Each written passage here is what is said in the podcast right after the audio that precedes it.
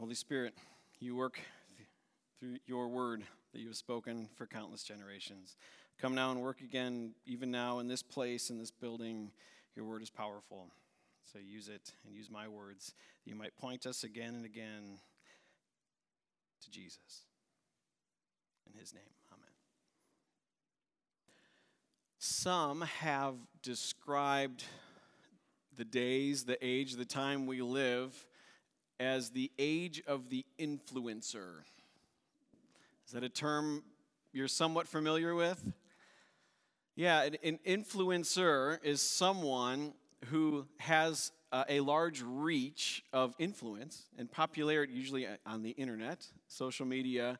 And since enough people follow them, see what they do, they post, they pictures, videos, things, then companies can come to them and say, "Hey, if you showcase this product on, you know, picture, so it's like years ago commercial, famous person saying, "I use this razor, you should too." You know, it's the same deal, but it's the modern version of that.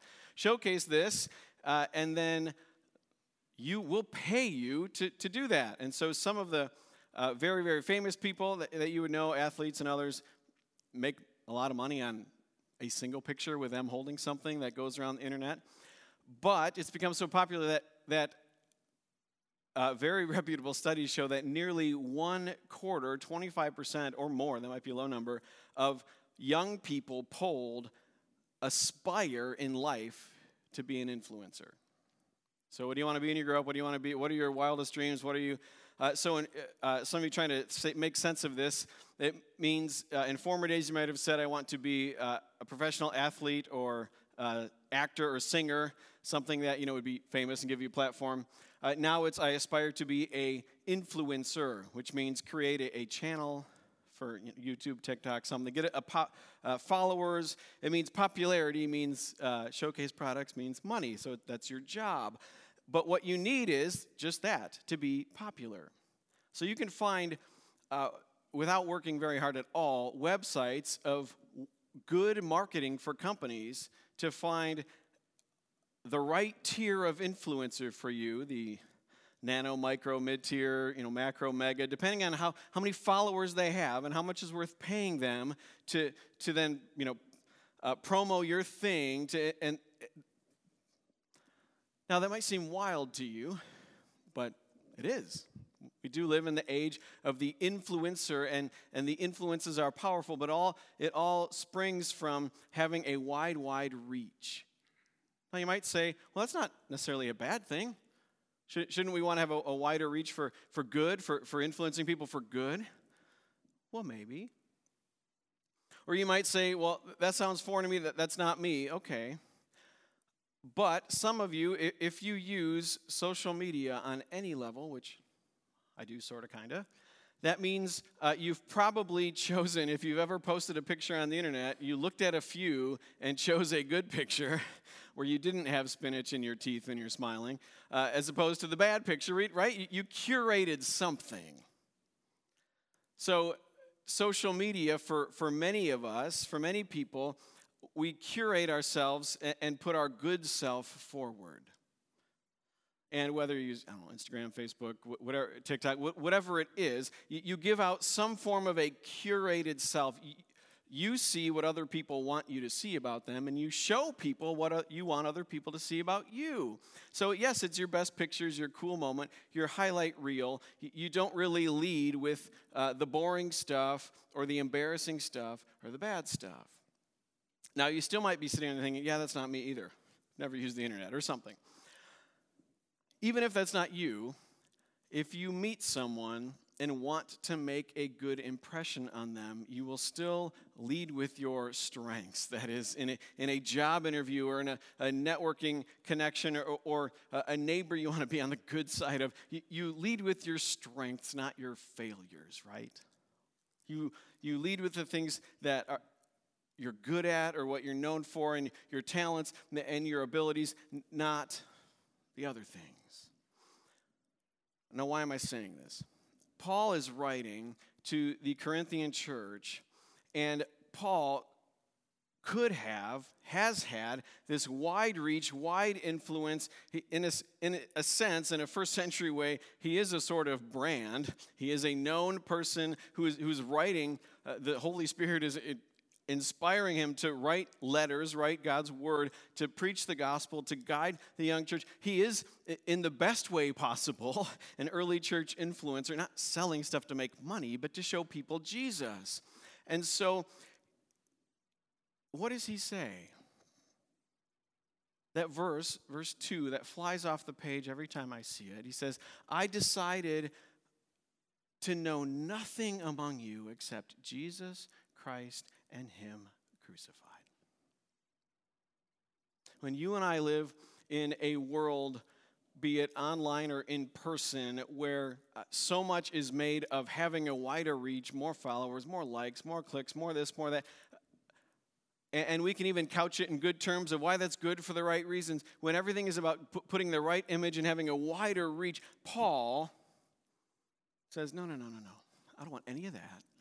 I want you to know the most important thing in my life, the most important thing I believe in all eternity is to know nothing among you except Jesus Christ and Him crucified. What would it mean for you and me to believe those words?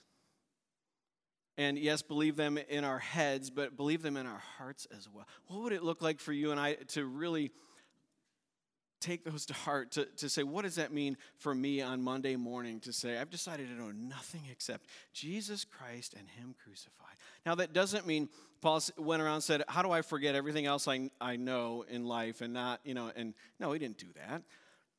It's his posture. It's how he's going to live. It's how he's going to interact with people. It's how he's going to treat people in a business sense. Paul was a tent maker and continued to do that at times. And people think in Corinth, to finance his ministry. So, interacting with people, even in a business sense, by selling and, and, and trading, I decided to know nothing among you except Jesus Christ and Him crucified. Paul didn't say, Look, I've had the best education you could have from Gamaliel, teacher of teachers. I have the best heritage, a best of both worlds, Roman citizen by birth, but Jewish heritage from the tribe of Benjamin, a Pharisee, you know the world, the word well, the world well, well born, well trained, well known. Except no, Jesus had different plans for Paul. And Paul knows that when you follow Jesus, you actually follow a crucified Savior, which looks absolutely like weakness and failure, but it is the power and strength of God. I decided to know nothing among you except Jesus Christ and Him crucified. Not to impress, Paul says, not to impress you with great words like, uh, like many of the philosophers want, uh, great orations, great words. I, I don't want to do any of that. I want the power of God to come to you, and it's through Jesus. The one thing Paul wants you to know about Him is that He is found in what if you and I took that to heart? What if in whatever interactions we have with people, it, tomorrow or, or Tuesday, we thought, well, if there's one thing I want them to know about me, it's that I'm found in Christ. Now, I obviously can't always say that in every conversation, but you can act like it's true. And even if uh, maybe your place of work or volunteering uh, prohibits you from conversations, like you, you can live and treat people in a way that shows that you are in Christ and you have been crucified with Christ and He lives in you. What if you and I believed those words and tried to live that way too? What if? You see, Paul didn't write Corinth about a church marketing strategy. And he didn't write them to say that their immorality, which there's plenty of that later in, in 1 Corinthians. He's writing about that it's threatening his apostolic brand or threatening his tent sales. Probably could have, in good conscience, written that, but he didn't. And he didn't write them about how he was strategizing his apostleship to have a bigger reach to a wider audience with more clicks, more views, more retweets, more followers. What does Paul do? He says, I, I decided to know nothing among you except Jesus Christ and Him crucified. That's enough for Paul and for everyone else who truly meets Jesus. To know him and to know Christ crucified, it, it's enough. And, it, and it's more than enough, it is a worthy life goal. And so, on the one hand, it's strange to, for Christians to say that weakness is actually a strength. But he's just gotten done saying the power of God comes through a cross. The thing that looks weak and doesn't make sense to, to people is the power of God to, by which you are reconciled, renewed back to God, bought back, forgiven, reclaimed, restored. Remember last week I said, What do you see when you look at the cross? I said, I hope you see one that God loves you, but, but also that God leads you in a cross like way. It means you follow, you and I follow a crucified Savior. And so, yes, your life might look like it. And maybe the more, the better. To know nothing but Christ and, and Him crucified. What if we made that verse our own? What if we walked around this week saying, How might I live that out in new and better ways? That I decided to know nothing except Jesus Christ and Him crucified. You see, God doesn't need you or me to have a bigger reach or a wider influence. God doesn't need you or me actually to be more successful. God doesn't need that. God doesn't need you or me to have more followers, more views, more. God doesn't need you, you or me to have people saying nice things about us. God doesn't need your success. God wants you, the person, not the performer. And God is actually perfectly capable of running the world and your life and my life without our input and doing it out of His goodness. But He wants to know you. What if you made your life goal to, to know Jesus Christ and Him crucified, first in your own life and to those people around you? You see, when you and I are, are baptized and come to faith, the Bible says we are actually crucified with Christ. That's what Galatians says. Paul says, There, I've been crucified with Christ, so it's me. I no longer live, but Christ lives in me. You know why I love that so much? I love that so much because it tells me that the interesting part of me is actually Jesus in me. And the interesting part of you is actually Jesus in you. Or when other people see you and, say good things, godly things that they see in you, the good part of you is actually Jesus in you. Have you ever thought of it that way? Or the kind part of you is Jesus in you or the humble part of you and me is actually Jesus in you, or the caring part, the generous part, the forgiving part in your heart and mind is not, is not me, but Christ in me. And the forgiving part of your heart is Christ crucified in you. All of the good qualities, goodness, and the, they come from God. And so when we have been crucified with Christ, all of those good things are actually Christ crucified in you coming out.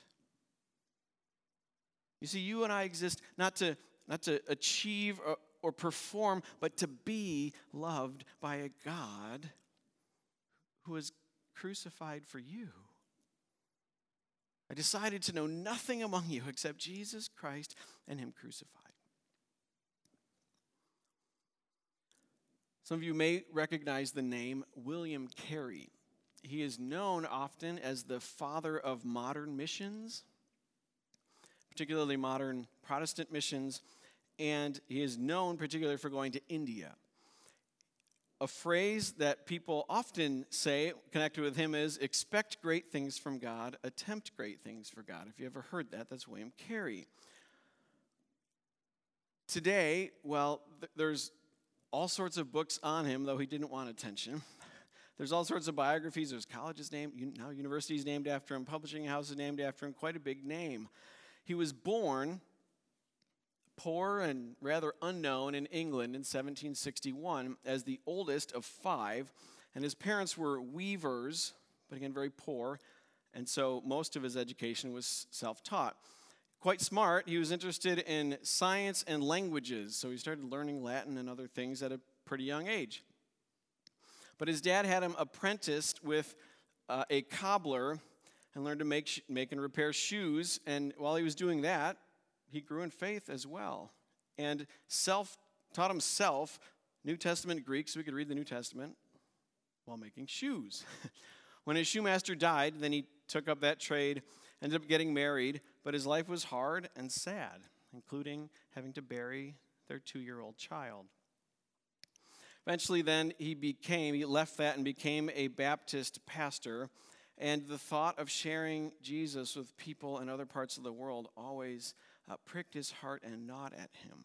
And so at, in 1792, at around age 31, him and his family sailed to India to share the gospel. And when they got there, and in the first few years, life was miserable. Illnesses and one of, one of the only things worse than all the illnesses you can have in, in a new, strange place are uh, illnesses without modern medicine. Loneliness, poverty, it, it was all there. And his wife even had a mental breakdown. And in the midst of all that, he was known to have said, Well, I have God, and his word is sure. William Carey learned Bengali and then trans- so he could translate the Bible for the people. And not only that, he translated the Bible fully into uh, Bengali, Hindi, and then three other languages I've never heard of and I can't pronounce, uh, but fully into five, and then t- portions into 29 other languages. And he trained pastors. He, he opposed slavery and other injustices. And he was friends with John Newton, by the way, who wrote Amazing Grace.